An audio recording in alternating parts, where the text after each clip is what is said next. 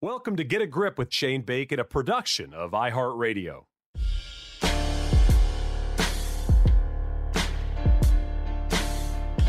Hey, hey, welcome to the Get a Grip podcast. I am Shane Bacon. Hope you guys are having a, a lovely December. Lovely December. Hope you're having a happy holidays as well. Um, fun one for your Friday and weekend enjoyment. Uh, Claire Rogers is back on the pod, and uh, we just, you know, it's December. There's not a lot going on. Um, you kind of got to shoot some ideas at each other and hope for the best. We did uh, a lot of things that we overthink about in terms of golf stuff. So maybe it's tour stuff, historical stuff, and maybe it's just, you know, golf things that cross our minds probably, you know, more often than they cross other people's minds. And also things that I feel like golfers understand that they cross the golfer's mind as well. Uh, but before we get too clear, just a reminder I wrote a children's golf book. It's called The Golfer Zoo. You can buy it, you could buy it for yourself. You can buy it for your friends or expecting parents, and um, I think they'll like it. Cool illustrations. Aviel Basel did it, and um, the guy's a rock star. And uh, Back Nine Press was an incredible partner along along the way. So if you go to Back Nine Press, that's with the number nine not written out back9press.com backslash bacon. It'll take you right to the link and you can just order it right there. And uh, I hope you enjoy it and keep sending in the pictures if you did buy it already and you're reading it to your kiddos or whatever, please keep sending me on Instagram the pictures. I love them. They are awesome, and uh, they're a big part of why doing stuff like this is very special. So thank you guys for the support. Let's get to the uh, craziness that is this podcast.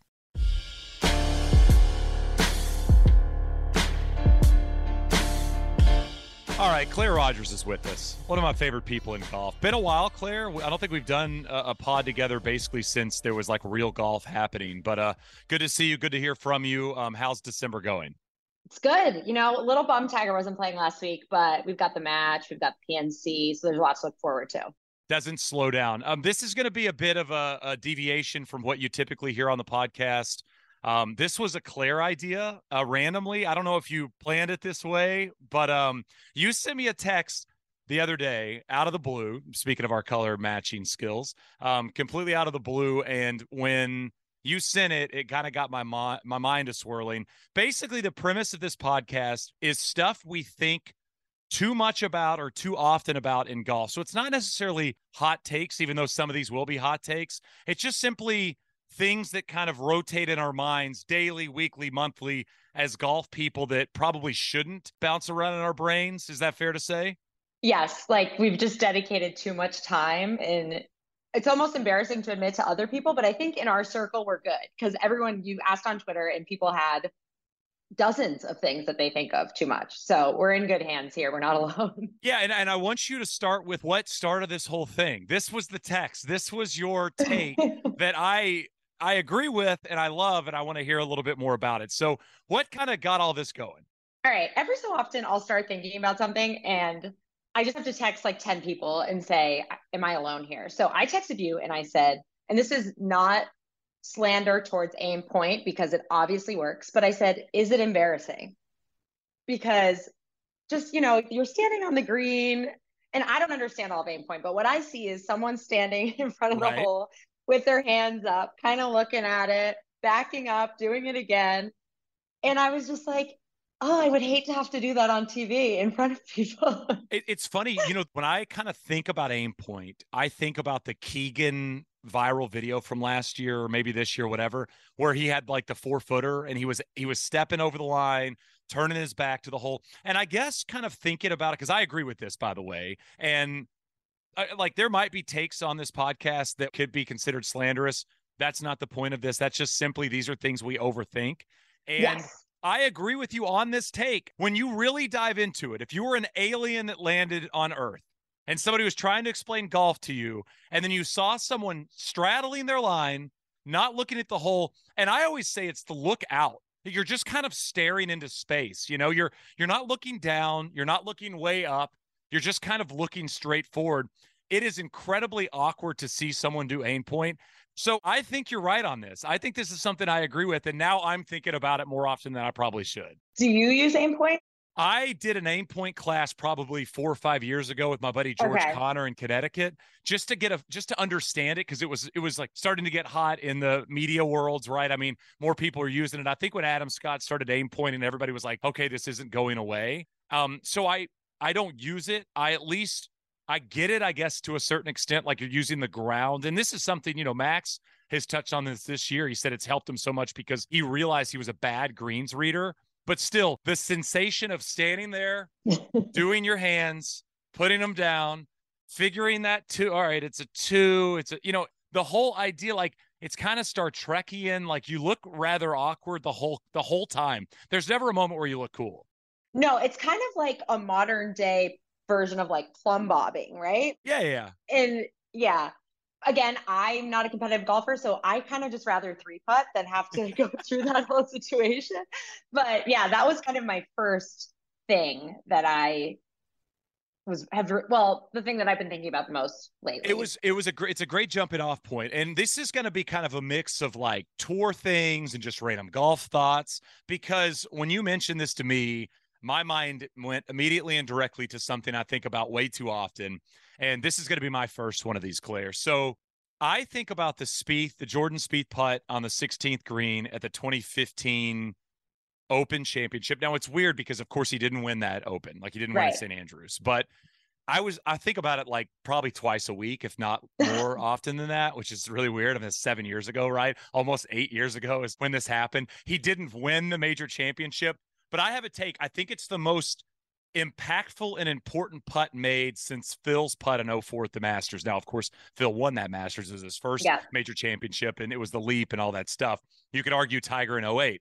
Very important putt.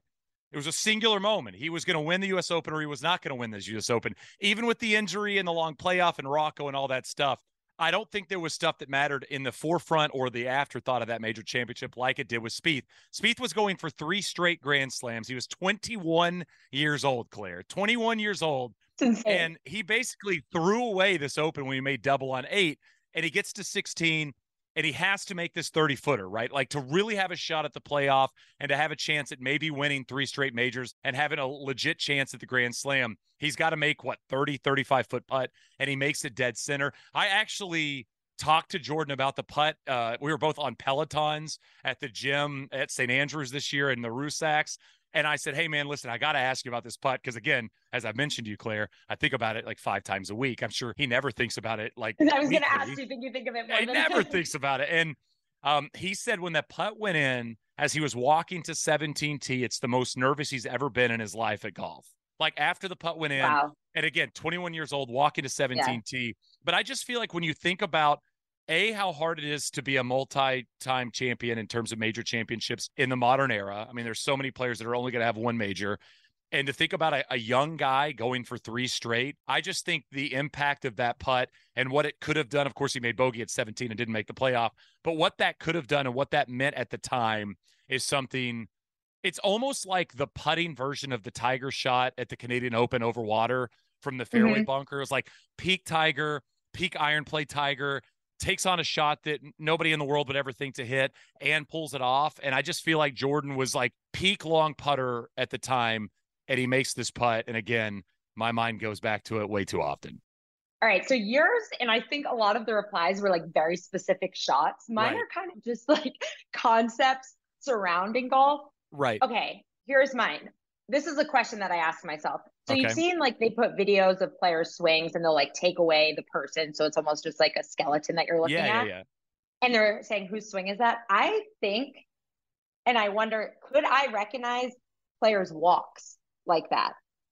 And I think that great I could. idea. It's a great idea. I think I max a hundred percent. For sure. Um, Rory, a hundred Absolutely. Tiger these days, yes. yes. DJ. I think I think most guys I could get um, you know, now maybe not as like I would say if we looked a year ago at the top 50, I could get all of them. I don't know if I could. All of them. You think you would go 50 for 50? I think I would go 35 for 50. Okay. Like I don't okay. think I know Tom I don't think I know Tom Kim's walk that well yet.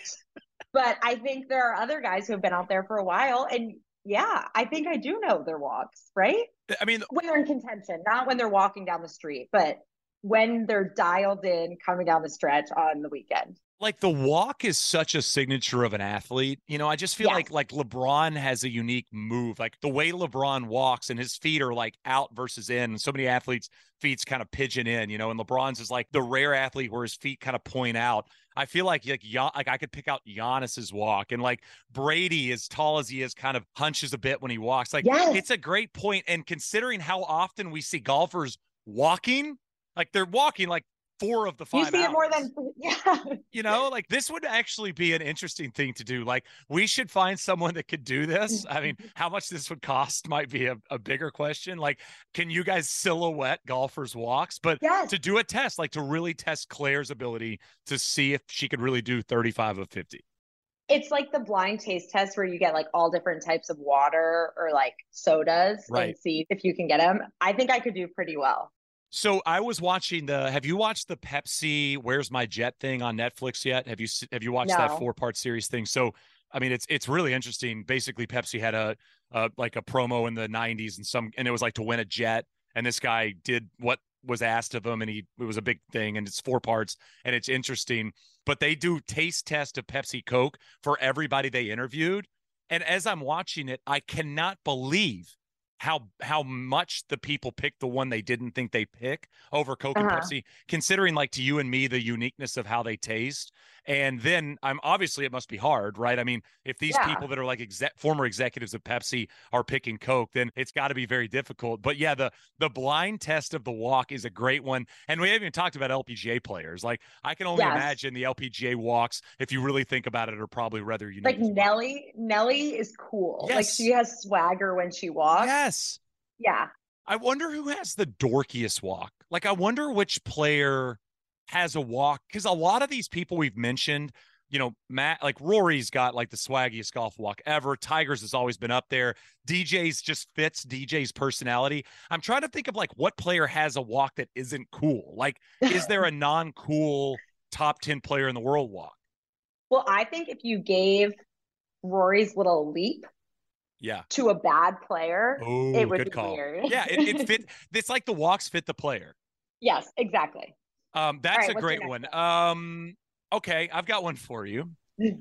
Why do we call it the Tiger Slam when he won four straight majors across two years? Why do we uniquely call it the Tiger Slam and not a Grand Slam when the PGA Tour season wraps around over two years? So the idea of the Tiger Slam is that he didn't win four in the same year, but the PGA Tour season goes across two years. So Yeah. a full season is like 2018, 2019, but for some reason we can't call Tiger Slam a you know a, a grand slam because it went over two years, even though that's how the PGA Tour season works. Does this make sense?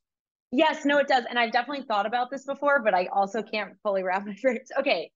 But the majors are all In the same in year, the one. So Correct. that's got to be why, right? right? But it's but it's for again still like if we're sense. if we're going to call the PGA Tour season and it's over two years. I mean, you're Yes. starting the season in 22 and it ends in 23. Yes. why do we have to call out Tiger's four straight majors as its own unique slam? And if he would have just won the 01 Masters, right, it would have just been a grand slam, even though the season wraps across two. It's a weird one. I know it, I know it takes a minute. You kind of let it settle in the brain. But uh, you hear what I'm saying though? Like we should just call it a grand slam. Right. But do you think it's because it's Tiger? They wanted to give it its own name. Well, I feel like this was a big argument when it happened, Claire. I mean, I was Yeah. I was in college when it happened, I guess. You know, like I was I was young, but I remember there being an argument of is it a grand slam or not because it happened the next year, which again to me is harder to do that because you have to wait whatever six and a half, seven months and then still Yeah. win the next major. So in theory, you'd have to be in form, you know, like Rory, right? Rory played Right. such excellent golf at the end of this year. And if he doesn't come out in 2023, you know, guns a blazing, it makes sense because, you know, he had in theory two to three months off of golf. And for Tiger, he had six and a half, seven months off of golf, yet he comes out and wins the four straight major. So to me, it's almost more impressive. But I just feel like with the wraparound season, we could just call it the same thing. Yeah. Okay.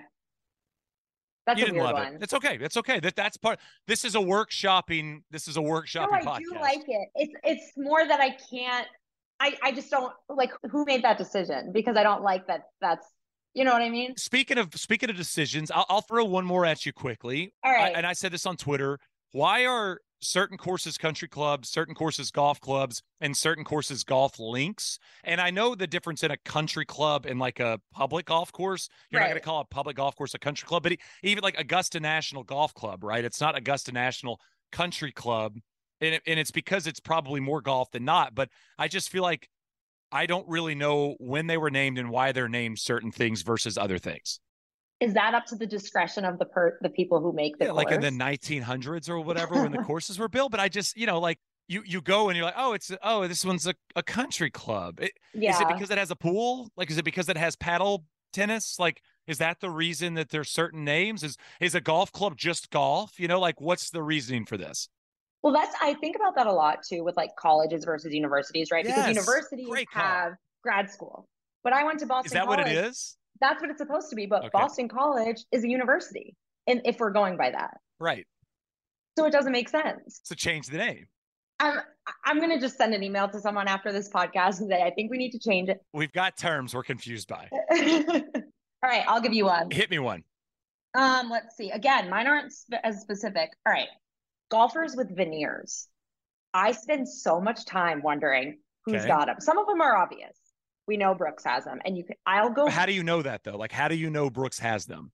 because I am insane and I pay attention to these things. And then what I will do when I when I start thinking their teeth look different, I go on Getty and I go back like 40 pages of images, and I'm like, his teeth were different different at the 2016. This whatever. Do, do you And- think golf.com is happy that you're using your Getty subscription to go dive into to do they have veneers or not? And trust me, when I had a Getty subscription, I would use it for similar things. Oh my God. I'm like slacking. I'm like, his, I call them tusks. I'm like, they look different this week, guys. He did something. and they're like, Claire, we don't care. And I'm like, no. So here's why no has them for sure. Okay, and let's again, go. if you are winning, do whatever you Of want. course, of Get course. Botox. Get, do I'm a spray tan girl. If I were winning majors, I would be getting those. Okay. Okay. Let's see who definitely has them. Um, Brooks was the Okay. OG. DJ. So you're you're a hundred percent convinced these people have I no no, Okay. it's not even convinced. This is fact. Okay. Okay. um, okay. Fleetwood just got Okay. him. Okay.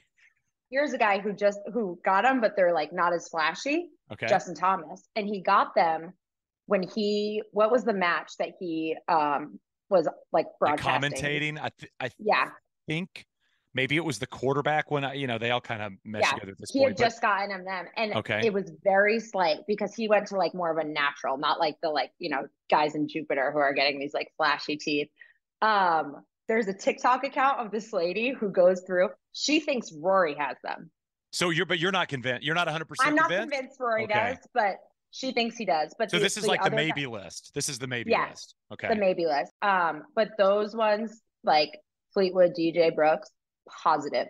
And I'm gonna send you photos after this, and you will compare. Yeah, And th- I'm I was going to ask you, how do you like? How can you tell? That, I guess that's my my next question is how are you convinced, or how can you tell?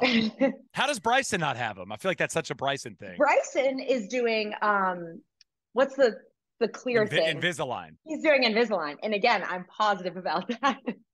um, but yeah, and like I that was kind of a question I had when Fitzpatrick went braces. I was like, oh, that's interesting that he did that. I respect it. It's just a longer, but like veneers come with all this stuff. Like you gotta you gotta insure them, and then you might have to get them replaced in ten years. I've done a lot of research because I'm so interested in them. So But- th- this, by the way, th- this the the can I just bring this? This is like a tangent here. I was I was just hanging Yes. out in Richmond with some of the crew from my Octagon crew that represents me, and Samantha Marks, who I know you know, and who a lot of people on on that listen here follow her on social media, and she's really funny and really creative. But she makes these long lists on her iPhone, and one of the lists it was something to like the tune of how is this still like this thing? Like how have we not evolved it?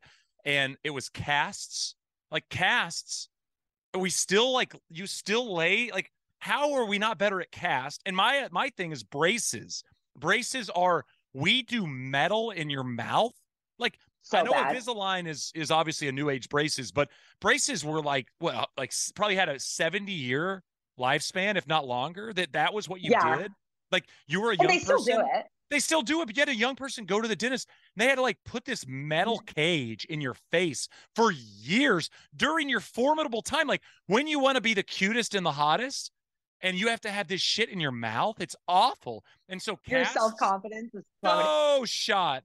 Like you're going through acne and you're growing and you look awkward and things are changing in your body and you, you got this like just like, what the hell? Why do we do this to people?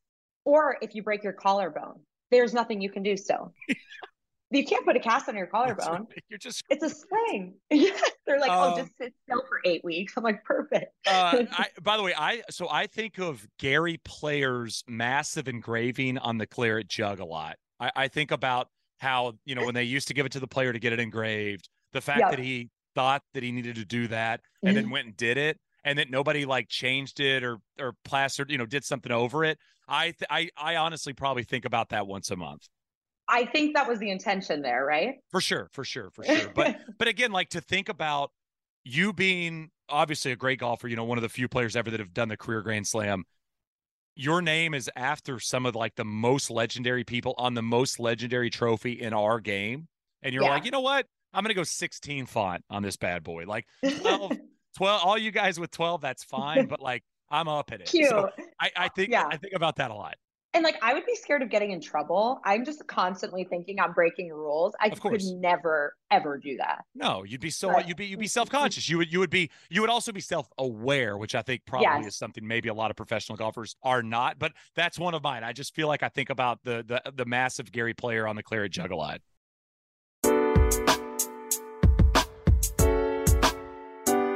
All right, Anthony Kim. Where I've the got a couple is of these. guy? I've got a couple of Anthony Kim ones as well. Like I know there's been like who is it Adam Schreiber that he works with or whatever. You'll see him every once in a while. I think he's living in Vegas, but like this man has gone to the grocery store. Crazy. He's you know all these things that he's done just normally since we've last heard from him, and we're missing out on it. Like a decade, Claire. Like a decade Yes. of him, if not longer, of him doing all of these things. And I think we have like two sneaky photos of him in like 12 years. He must. All right, this is gonna be a bad comparison, but I'm gonna make it anyway. I'm into it. Let's go. Right. Here we go. I like. The by the way, not, nothing like nothing like like prefacing a bad take. This take might suck. Here we go.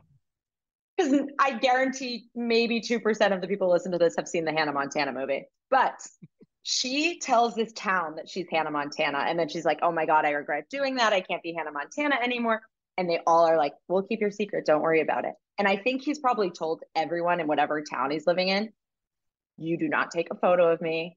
I am, you don't like, unless he's truly in hiding, but that's, I don't think that's the case. I think like his crew knows this is not a public thing. Yeah. That's what, because there's just no way we would see him. Think about like when Phil was gone for six months Right, or however right. long. Like we still got sightings of Phil. Yep. So, iPhone pictures. He had the beard. You know, remember, I remember one was floating around. People thought he'd gained some weight. Like Phil, Phil in the wild. And again, this is a guy that was probably trying to hide out in a way, right? I mean, Anthony Kim, I'm yes. assuming is just living life day to day. Like nobody's at Taco Cabana in Dallas and sees him and takes a pic, or like you said, he's at Whole Foods, and you're just like, oh my god, that's the that's like one of the the most like forgotten, like unknown. You know, I mean, this guy's the Loch Ness monster of golf, and yet Yeah. we feel like I never see him. My Anthony Kim thing is, and I've thought about this a decent amount, and I think about it every Ryder Cup, is we missed out on Anthony Kim on the American Ryder Cup and Rory on the European Ryder Cup by one Ryder Cup. So Anthony Kim Ooh. played on the 08 team, and Rory's first Ryder Cup was 2010. That would have been a lot of fun. Everybody would have been asking for those two to go at it in singles. I feel like, you know, Anthony Kim is so much of what, you know, like we've wanted so much from these young players because of like how confident and how brash and how excited Anthony Kim was. And so that would have been like epic. You know, I mean, you think about Patrick Reed and all that stuff and him at the Ryder Cup, but so close to having AK and Rory, you know, young versions of them on the Ryder Cup would have been awesome. I've never, I've never put that together. I like that. Now I'm going to start thinking of that one too. Just missed it. Yeah, I mean, it just again, uh, you think about head to head, like when you think about these team events, especially Ryder Cups, obviously because the Ryder Cup trumps all. And I always think about like prime players playing against each other. Like we need to see Spieth versus Rory, you know, at some capacity. You know, you mm-hmm. want JT versus Rory. Like now you've got the new age super young guys that are great. Like I'm sure there's like a Scheffler versus Rahm 2.0 thing that everybody is pining for and hopes to see at the Ryder Cup because, you know, eventually those guys are going to be out of their prime and it's not as wanted as, as much as, as we wanted. So that's my AK, AK thing. What do you got next? Just the aging of golfers. Okay. It makes me really sad. Give, give me an like, example. Like, give me a player that that as you see them, you think, "Damn, they're not blank age anymore." Tiger, like. No, he well, he's the yeah. Well, I just think like one day he's gonna be 65, and that makes me so sad. Like, so weird to think about. Yeah, or I just think of like Gary Player's what 87. Like I never knew him when I was when he was in his, you know, prime. It's just weird to think like I'm gonna have kids one day and they're not gonna get to see Tiger Woods like win the Masters, and I'll have to tell. I think of my parents telling me stories. Oh, this guy was so good at whatever sport, and I'm like, yeah, right. okay, I don't really care. Like, stop talking about this. I don't care. It just it just makes me sad. Like, just and you know, a big thing I think about is I never met Arnold Palmer. Right and I, I can't I can't let that happen with other players because I'll just be too sad about it. This is like I like Federer, like my big miss in life was I never saw Federer play tennis live professionally and like now he's done. So I yeah. just missed that and that stinks. Like I've watched every Federer match ever, but to see him live like I will not allow my children to miss out on seeing their quote unquote heroes or their sporting heroes in person. Like if they are yeah. obsessed with Steph Curry, if, if like Henry's obsessed with Steph Curry in a couple years, we're going to a Warriors game, no matter yeah. the price or how hard it is to get a ticket, because I want him to have seen the person that he's going to buy the jerseys for and buy the shoes of in human form. And to your point, a lot of young people are probably never going to see Tiger actually competitive in a golf tournament. Yeah, that makes me so sad. I my little sister is only 10 and she's like, "Claire, I don't know. Like I'm not following this. And I'm like, who's going to be in when you are into it in 10 years? You right. know, it's just uh, weird. I've got, i am going to sprinkle in some responses we got on social uh, as we kind of put ours out there. Blair Thomas posted one I thought was really smart and I'd never thought about. Now I'll be thinking about that. That's kind of the point of this exercise. He said the 2009 major season was eight strokes away from being Kenny Perry at Augusta, which was would have been awesome. Of course, he finished bogey bogey. Phil's U.S. Open breakthrough in 09. Tom Watson's miracle at Troon, and Tiger with another major championship. and instead, we got Cabrera, Glover, Cink, and Wai Yang. Eight shots away, Claire, from those storylines being the earlier ones versus what we actually got is wild to think about. Yeah. Oh my God. People are so like, how did he even figure that out? I I don't know. I love it though that this person is. It shows that people are really thinking about random things. People think about this. All right, hit me with one of yours. Um, I, I didn't write down who said it, but the 2016 Masters green jacket ceremony in Butler Cabin, I think about a lot with, uh, you know, Jordan standing in the back. Had to give the jacket. Had to give the jacket to Willett and did it gracefully. I mean, I know it was yeah. frustrated, but like he was in there. I mean, I always think like if it wasn't Jordan and it was Brooks or Patrick or name another person that can be a little salty, what that yeah. situation would have looked like but those screenshots of him just standing in the back, uh, like that's got to be one of the most difficult moments of his life. Well, I mean, the 16 Masters, I think about, I just pretty much probably think about too often, right? In general, yeah. like the last, you know, basically those last like 11 holes is just, you, you know, you just were like, okay, this guy's going to win another one. Like, and Jordan's only got one one green jacket. Like, I think about that a lot. As much as he's been in the hunt and as competitive as he's been at Augusta, like he's quote unquote only won one and like maybe yeah. he's only going to win one his entire career. No, we can't say that. But, but I mean, it, I, I, would say if you were like truly weighing it out, this is like one of my big takes on like, and, and it's sad, but Rory winning at St. Andrews, right?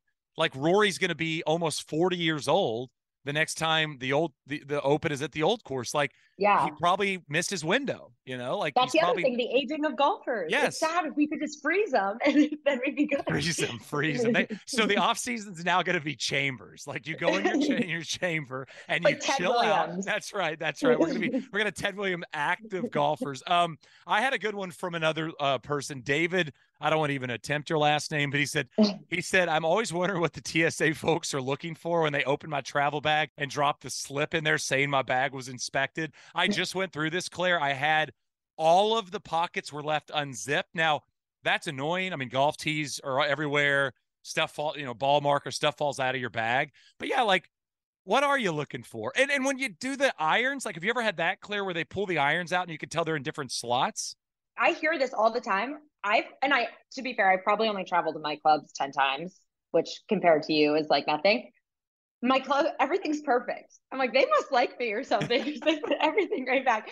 But that would drive me insane because I get there. I'm super organized. I don't know what they're looking for. It's probably some guy who loves golf. He's like, let me just see what this guy's playing these days. Now, that's my next question is I hope this happens, but do you think they're like pulling them out and doing like the PGA Tour Superstore where they're kind of eyeing them like, oh, these kind of look good. Like these are sweet. You know, these irons, like these, these are these Vokey wedges are great. You know, are they doing that? Because I hope they're doing that versus just pulling them out, reslotting them back yeah. in the bag, and, and send it off its way. No, they're they're definitely like rolling a couple putts on the yes uh, outside on the tarmac. They just yeah, the they have a putting they have a putting mat. I hope they do. These are the things I hope happens. Like I hope somebody from the TSA has used my putter at some point. Yes, I wish there were a way to figure that out, but it's a mystery. Yeah, uh, hit me with something. Um, someone said uh the defense in golf is earth. Oh my God, I have that one down. Let me find who said it because it was one of my favorite responses. The defense of golf is earth. Like, I've never thought about that. No, have you ever neither. thought about it that way? No. Such an amazing thing. I'm I'm trying to find this right now. Um, such a, an amazing take. And uh, sorry, I can't find it. Whoever said that, we apologize, but an amazing, amazing take, and we'll find your uh, response at some point. But yeah, like the defense, like the best defender and the only defender in our sport is mother is earth is mother nature. Like all of the defense is just our earth. It's like natural which almost makes it sad because think of basketball players. They actually have you know or like what any other sport actually has a defense. And here it's like it was grass and you couldn't figure it out. nice job. yeah, and you and then think about other sports and when elements are in play. Like think about football when it snows or it's cold, or you think about tennis, yeah.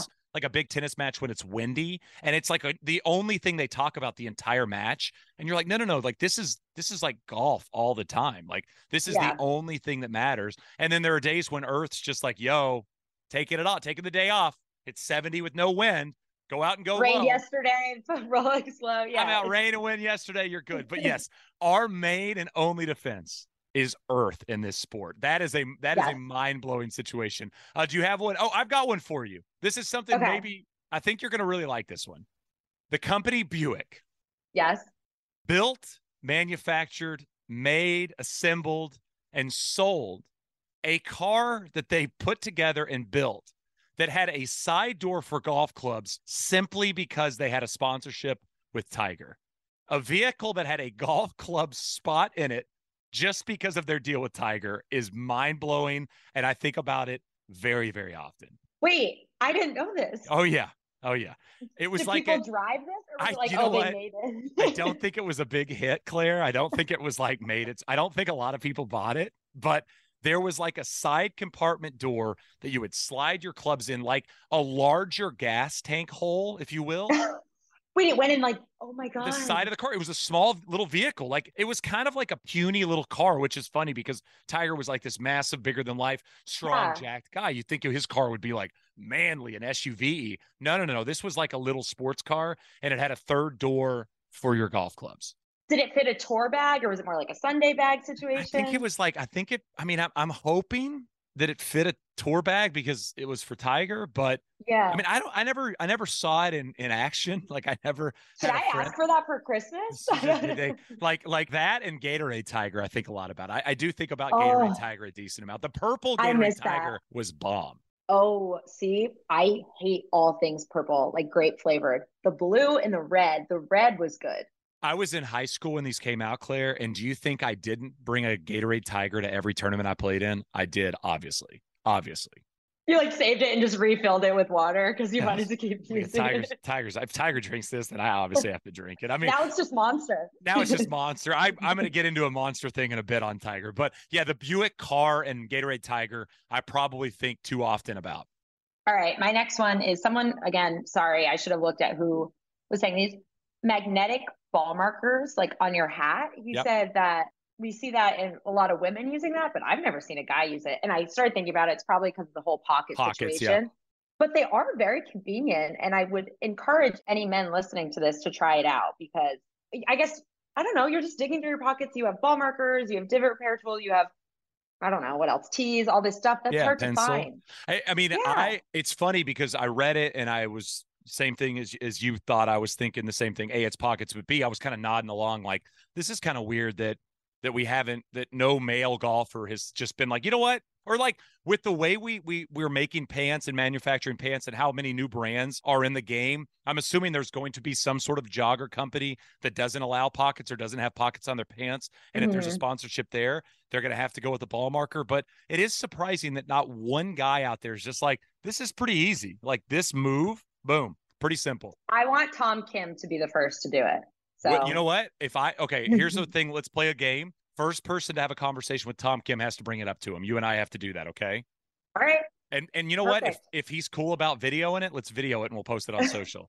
Say this came from a podcast we had, but we want to ask you. We want you to be the first. Can you can you Yes. start this in the on the male side of golf? Um, one of probably the top things on my list. I've thought about this for years, almost two decades. Claire, now I've thought about this. Uh, the playoff in 2000 at the PGA, um, Tiger hit it a mile left on 18 of Valhalla against Bob May. The ball disappeared, disappeared, disappeared. Then came shooting de- back, bouncing, bouncing, bouncing. I am a thousand percent convinced, much like you with veneers, that somebody threw the ball back. Convinced about it. I, I want somebody to do a deep dive and find the person that did it. Um, it's like golf, my golf grassy knoll thing. Like there, somebody threw the ball back in play so Tiger could get it back into play and uh, and win that PGA championship. So I'm convinced of that, and I also think about that a lot. Okay, two Rory things. And I, I know he doesn't like when people talk about this, but the ripped shirt last year Yeah. and him throwing his three wood at was it Liberty National? Like Okay. you see that he like threw it into the woods or something and then it disappeared. And I just I feel like I Rory is this spokesman of the game and all this stuff. I'm always like I would I want to see him throw a temper tantrum like kind I don't know. We've seen like the aftermath with the shirt and stuff, but I've never seen him like really, I don't know. I guess we've seen him piss, but not where he does like stupid things. You just kind of see it or hear about it after. And I would like to see that. We've seen like, you know, Rahm will do something and then immediately afterwards have to be like, sorry guys, I didn't Right, do right, that. right. I I love Rory, but I want him to prove that he's human and just have a little slip up. So I So, think about that sometimes. because his meltdowns, to your point, his meltdowns are rip shirt. We didn't see him rip the shirt. Yes. and like throwing two clubs, like the Doral iron. Remember when he threw it in the water, and then I think it was like, oh yeah, we did see that Trump actually. and Trump went and got the iron. Remember, and like Yeah. presented it to him on the range. So awkward. Um, but that that like we've seen him get mad in that capacity, but that anger is like throwing the club. He's not like he's not like you said. He's not like losing his shit and yelling at Harry, right?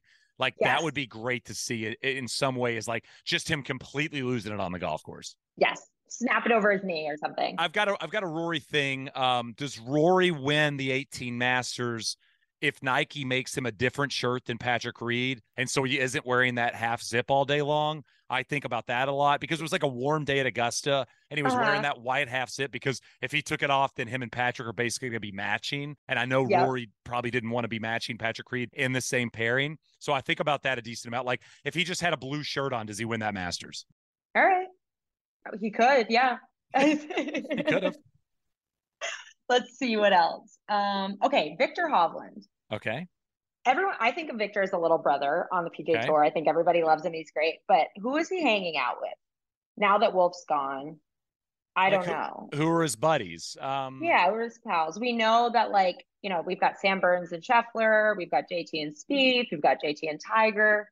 I could see him just like going into media or not media player dining and everyone being like, oh, come sit with us.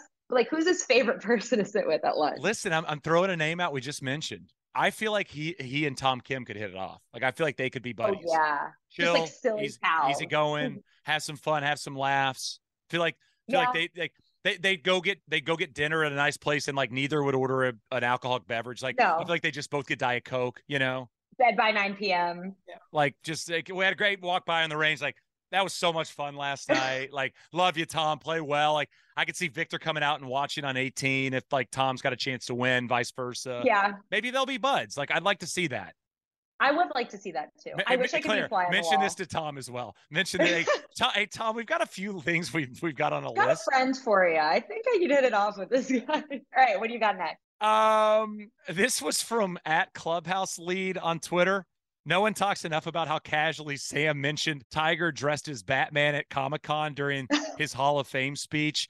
You know what? It's it's a really great point. It's a really great point. Tiger Woods went to Comic Con dressed as Batman, and we just kind of glossed out. Like everybody just was like, "Cool, cool." No, I wrote about it in Normal Sport too because what was yeah, well, we just accepted that for what it was. I'm also wondering like, did people know it was him? Well, I think that's the point of it. Is like he gets to go to something public and not be seen and known, right? I mean, imagine if you're Tiger Woods, who is probably still a top 20 most famous person on planet Earth, like he can't go anywhere without everybody knowing who he is. So that's like the lone opportunity of going somewhere and not being recognized. So he probably loved it, but still just hilarious that he would. I mean, he lives, Claire, he lives in Florida. Comic Con, I believe, is in San Diego. So like this was like a this was like a plan, you know, like this wasn't, hey, you want to go to this thing? Cool, yeah. Down Somebody will give me an outfit. Like this was like, all right, guys, on Wednesday I'm flying to San Diego for Comic Con. Mark, did you buy my Batman outfit? Like, are you sending it there or am I taking it on the plane? Right.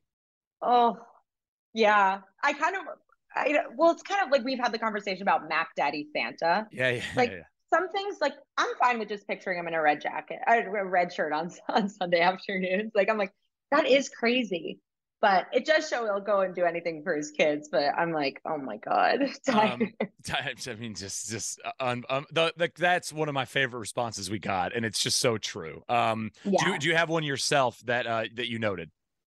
Um, about Tiger or no? No, just about anything. All right, let's see. Um, Adam Scott.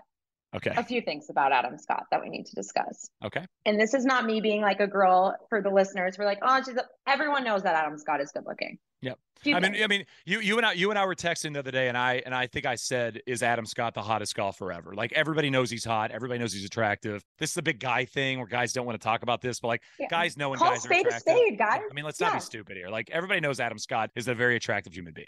Okay. But this is just like he has purposely stacked the cards against himself because Okay.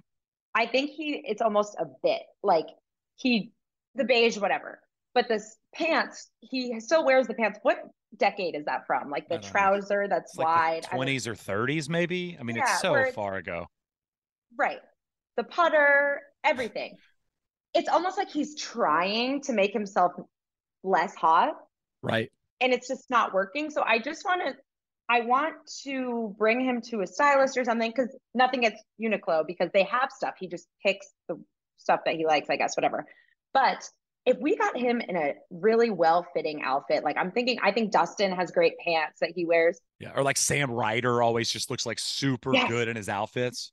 Yes. Uh, Keith Mitchell, I think, also looks Yeah. great. Yeah. yeah. would he like does he do that because he doesn't want to be too perfect out on the course i don't think that's what it is but there's something there where i'm like let's make him have everything right and then see how good he is it's like your full potential if, if you have like your makeup done your hair done everything done he Right. always does that minus one so we've never seen him at his full potential and i want to see him at his full potential Like, cause, cause, okay. So right now, I mean, Adam Scott's probably in his 40s and he's kind of, you know, he's graying a bit, but it plays obviously. Like Yeah, he looks great course. with the gray.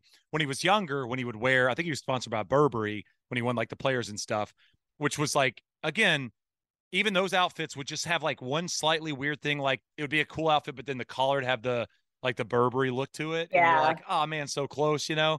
And then he also had the mop at the time, which I think he looks a lot better with the short hair. And I mean, this is a guy that does aim point, going back to our first point. This is a guy that uses the long putter that takes a little bit away in terms of his sexiness as a golfer. and then the outfits are ridiculous and absolutely crazy that he actually wears this stuff and thinks he looks good, even though I'm kind of on the team beige thing. But yeah, like if Adam Scott one day was like, you know what, for a month, I'm just going like full hot Adam Scott guy. Yeah. Like maybe he wins like two events that that month. I'd say we've seen him at like 85% of his best. And I have a take. I'm like, you never want to look 100% unless it's your wedding day because you always oh, want that's to a leave. great point. You could you could be a little bit better, you know? But I need to see him at 100. yeah, well, this is one of my this is my dating app theory that I've had forever. Is I've never Okay. understood why people on dating apps post their best picture as their main profile pic because you're inevitably setting somebody up to be disappointed.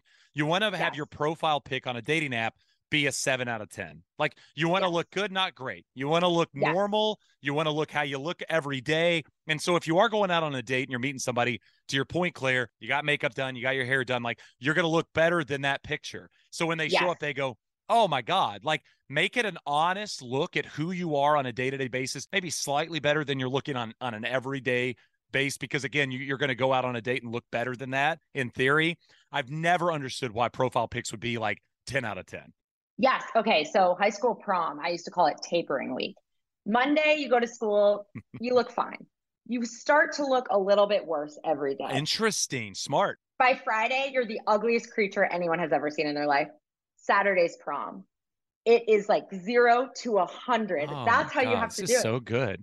I know.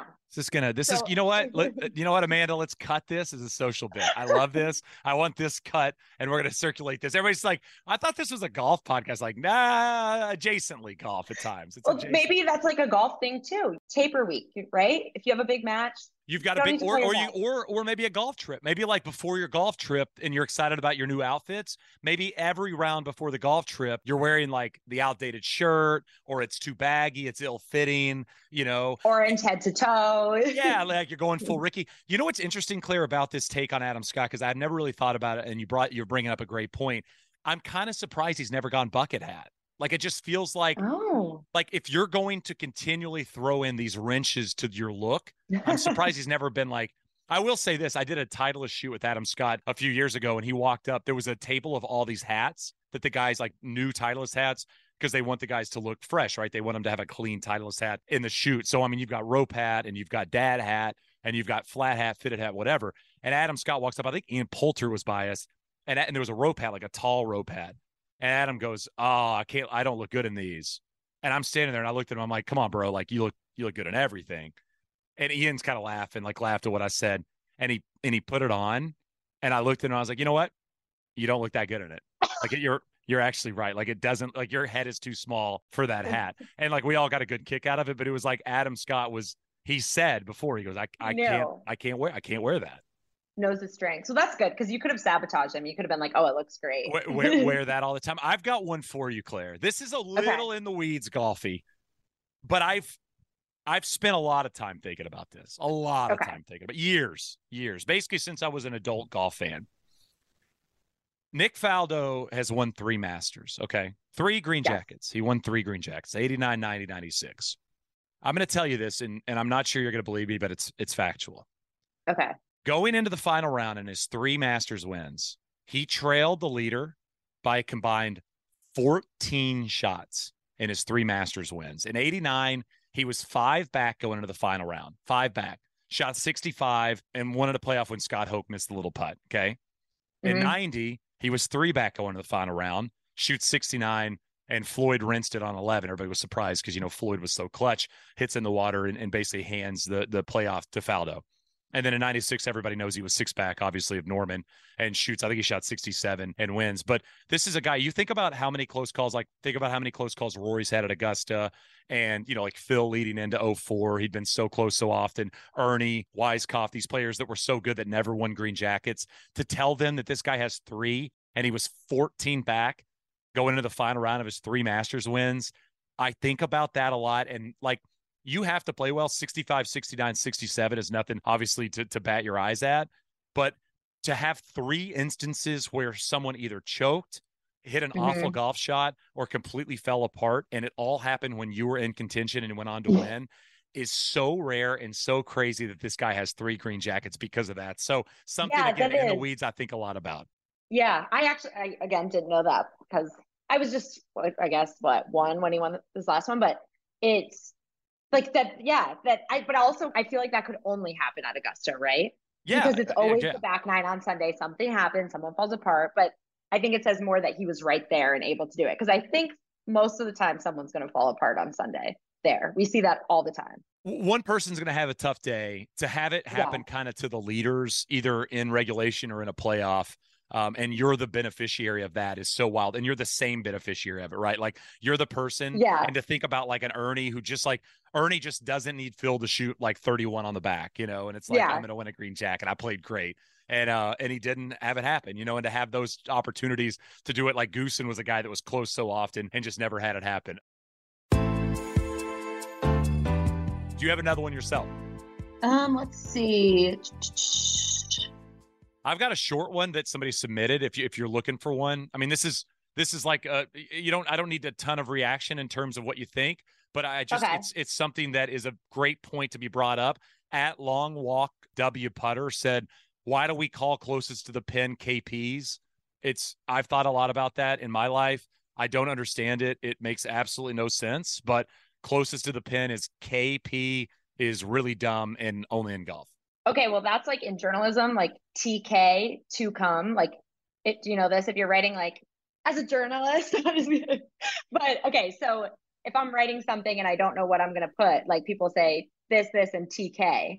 And for so long, because I didn't go to journalism school, and like all my coworkers, and I'm like, yeah, TK. That's Yeah, got it.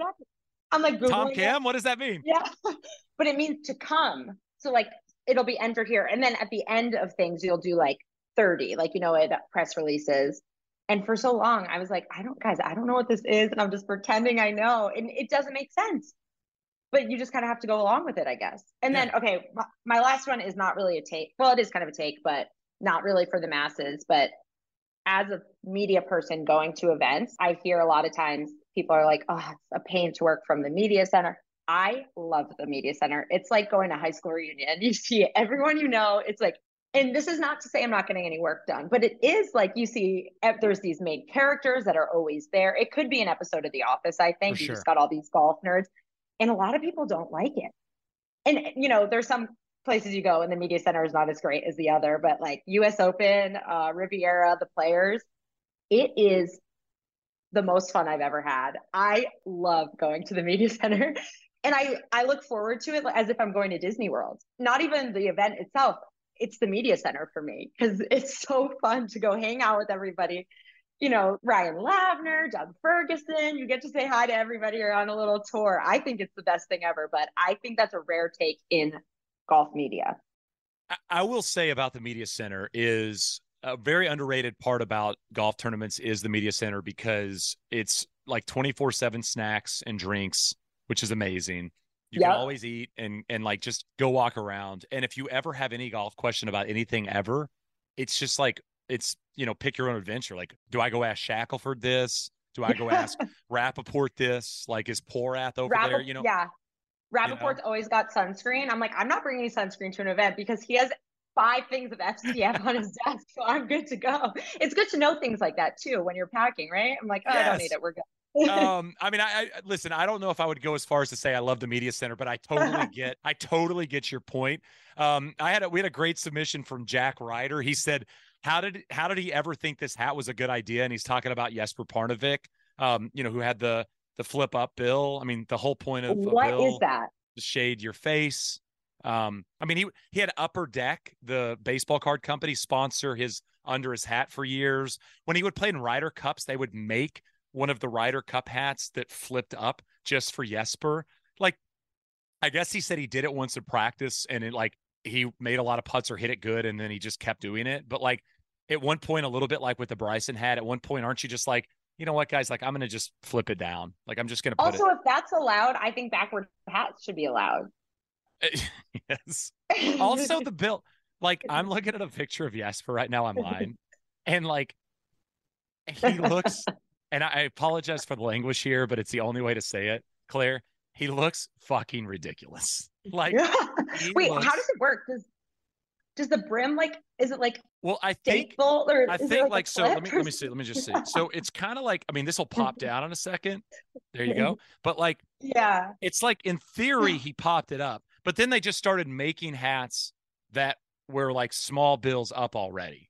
But like of Yeah. all the golf looks in all the world of all time ever, it is just insanity that that's one of There's no need to reinvent the wheel. You know, a hat is a hat. A Let's hat just is let a it be a hat. a hat is a hat. Um, Craig DeVries said, why do the Brits call a pairing a game? These aren't these guys aren't playing each other. They're playing against the field. Can't these people speak English? Which I love just the final take is just like slamming the language that they invented. But um yeah, it's a game.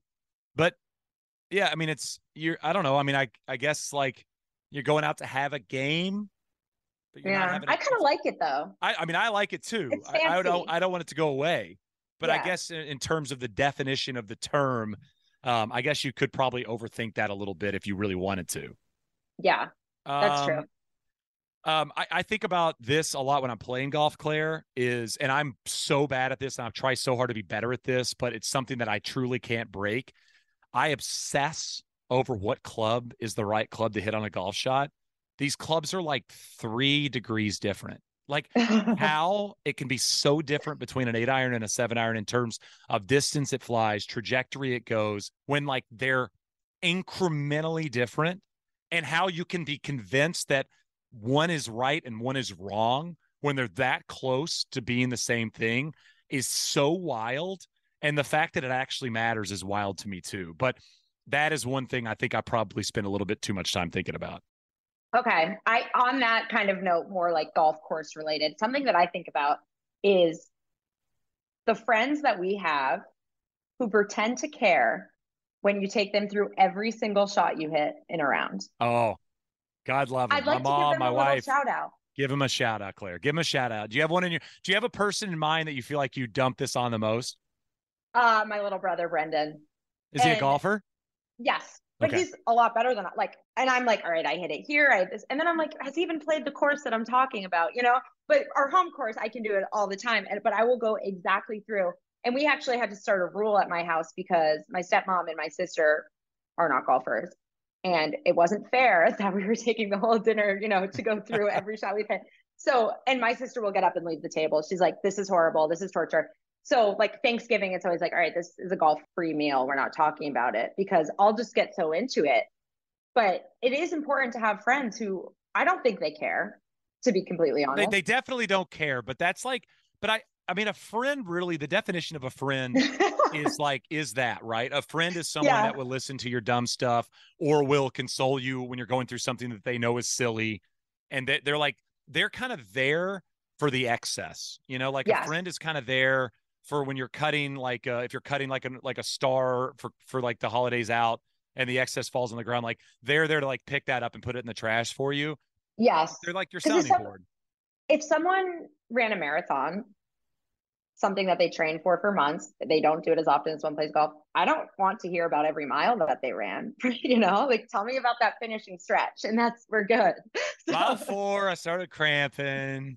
You know, like yeah, I had this like weird lie on four. I mean, like I've said this a lot. Like my mom, like we should start golf awards for parents and for friends that like put up with all the bullshit and like never complain about it. You know, yes, because they're angels. My, my, mom is not a golfer. Like I've seen my mom okay. swing golf club like four times in my entire life, and I think three of the four were at Top Golf. Like she is not a golfer.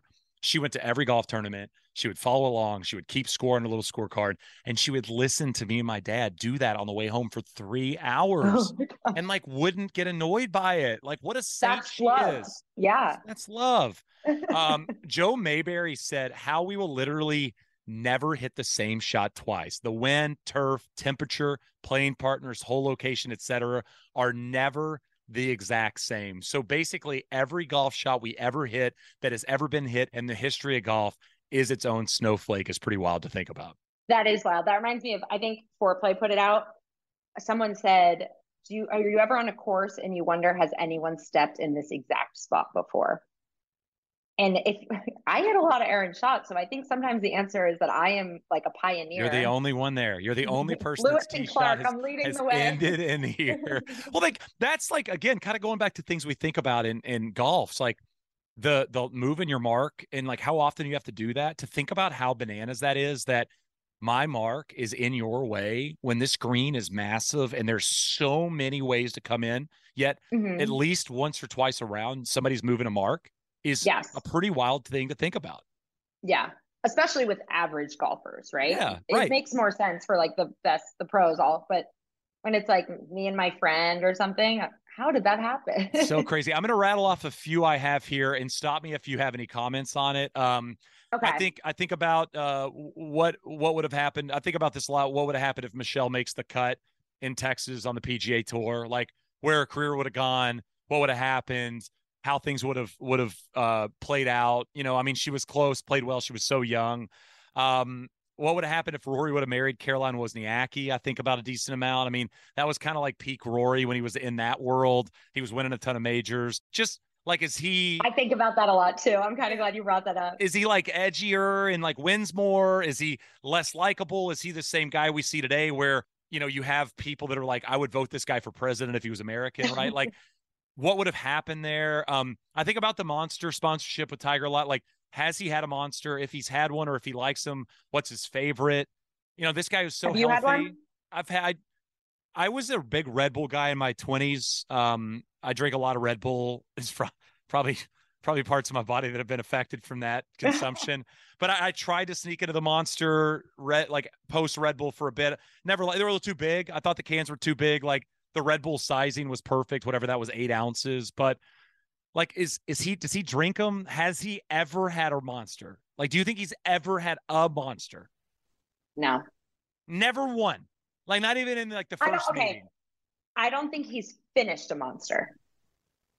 Okay, I yeah, think that's a that's actually the better That's like question. me with that's beer. the better I hate beer. that's I've the better question. beer. Yeah, like you drink you drink it till it gets kind of even remotely not cold, and then you're done with it, right? Yeah. Yeah. Yeah. exactly. Yeah, I don't that's- think he's ever finished one. I think he's definitely started one, had a sip or two to be polite, never finished it. I, Claire, I had a friend of mine years ago that said he he wanted to get rich enough to where he could hire someone to come with him to bars. And when he gets to that point with the beer where it's like not that good anymore, but like nobody's going to actually say it's not good anymore, he wanted to have somebody that would finish that beer for him. So it didn't go to waste, but he was capable of ordering a new one. So, you know, if it's like a 12 ounce beer, basically when you get like eight ounces down, it's kind of not as cold. You know, it's probably not as refreshing. Yeah. You're kind of ready for something new. So he just passes that on to the to the beer drinker that he hired. I have a cousin that does this for me. His name is Chris. He lives like two blocks from me. Whenever we go anywhere, because I, I seriously I do not like beer, and someone will get it for me, and I'm like, oh, I'll have three sips. Don't want to be rude. Just hand it off to Chris. He chugs it. I'm like, thank you, sir. You're like, I love you. I love you. Um, I, I think about uh I've said this on Twitter before. Davis Love in uh what was it like 04, the players, he shot 64 in the final round. He hit this shot, uh NBC had this blimp shot of it. I will I will remember the shot, the video of it, and how good it was, and just the round in general. But like that's that's one of probably 10 shots I probably think the most about. Um, so that's something that's kind of at the at the front of my brain a decent amount is the Davis uh, the Davis Love shot um, there. I, somebody Chris Ireland said this, which I I, I got to be honest, Chris, I laughed out loud when I read this. What if Martin Kaymer doesn't try to hit a draw? I I I've gone there before in my brain. I don't think about it often, but I mean, this guy was like the best player in the world, and he's like I forget about him sometimes. yeah, it's so easy to forget. You know, when you Yeah. when you go through like the modern golfers that have multiple major championships, it's surprising a lot of the time when you see Kaymer's name. Like it's easy to forget about Martin Kaymer, but you're talking about legitimately probably the best golfer in the world for a year or two, and then he starts trying to hit a draw and completely loses a golf game. So that's I thought that was a good one. It was at least something that piqued my golf nerdiness. I've got one for you. The wives who are private on Instagram. What am I missing? I want to just like get Oh, a what a peek great call. for once. And um, what's his face is private. Cameron Young. Is I'm he like, really? not only are you, yes, not only is he missing out on partnerships and stuff. I need to know. I think he only has like two posts though, so it doesn't matter. But sometimes, you know, someone tags and I'm like, oh, let me jump over to this account and it's private. I'm like, oh, this is horrible. I, there's so much I'm missing out on. you, you know what I you know what I would love to have, and again, it would never happen, but I would love to have a list of like what the players' burner Insta accounts are. Is it Yes. are they are the names relative to you? Like, is it Rory forty seven fifty, or is it just completely different? Is it like a joke or the name you check into hotels with? Like, how are you setting up your burner Instagram account? Because I'm probably I'm probably right here when I say every player's got a burner Instagram account. Is that They've got it, that's right? probably fair to say? when Dustin and Paulina got married, like I needed to see every photo from this. So I okay. went to who they were following and saw the stories from their friends that had posted. And there weren't any like random accounts that they were following, like no like creepy random burners. So I don't even think that the players are following their own burners. Like the burners follow the burners, but the big accounts don't follow them. Right, right, right. So they just got to be so deep in. I don't even know.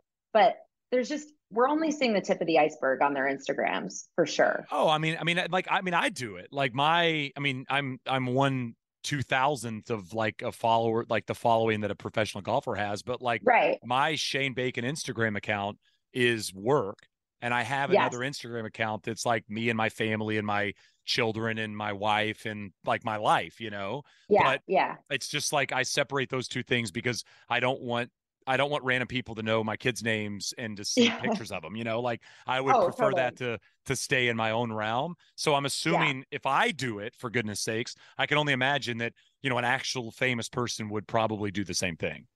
I also wonder if uh, Sam and Charlie have Instagrams. I'm sure they they got to have them. They have to have it. Yeah. I mean, I everybody does. Uh, one of the last ones we'll hit before we go. Tyler said, and this kind of goes back to one of the ones we heard earlier about the 09 majors. The fact that for mm-hmm. a matter of a few shots, Tiger could have won the 2018 Open, the 2018 PGA, and then the 2019 Masters. He was that close to doing that. He would have had 84 wins and 17 major championships. I mean, I, I kind of forget that he was in the hunt at both those majors. I think he was leading the Open at one point, right? And then he made like a yeah. bogey or a double on 10 or 11. And then he was right there with Brooks at the PGA. And then, of course, he goes on to win that Masters. So a real legitimate chance to win three straight majors later part of his career. Yes. I think the last like two, three years have been so traumatizing yeah, with yeah, Tiger that I honestly forget almost before the 2019 Masters. Right. What happened? I see the 2019 Masters, then I see, you know, whatever. And then the past, what, almost two years that I forget I think of like 2010 and then something skips into where we are now. Well, I think it's because in a way it happened in our lives. I mean, when you think about mm-hmm. life, I mean, when you I don't know if you do this, I do this all the time is I'll say, "Oh, you know, a couple years ago." but it was 4 years ago because 2020 like didn't really happen. Like nobody did right. anything and nothing really happened in 2020. And a lot of that carried over to 2021. And so it almost feels like those two lost years are so easy to forget even existed that skipping right. over those it's crazy to think about you know life previous to that and how much stuff happened before that and then to think about kind of life post the pandemic and all that stuff. It's just five years ago was five years ago but it feels like it was two years ago you know? Yes. I'm always like i just i'm two years out of college. I am 22 um, no i'm not. I'm 27 i'm really i'm really not 22 well trust me i'm 39 and like it is so bananas to go. You're like you're like, I'm in my mid 30s. Like, no, no, no, I am like a wedge away from 40. So, no, that's not the case. Claire, I like the exercise. What were your thoughts? This was fun. This was really fun. I like it because it gets, it's almost like therapy. I can get my thoughts out.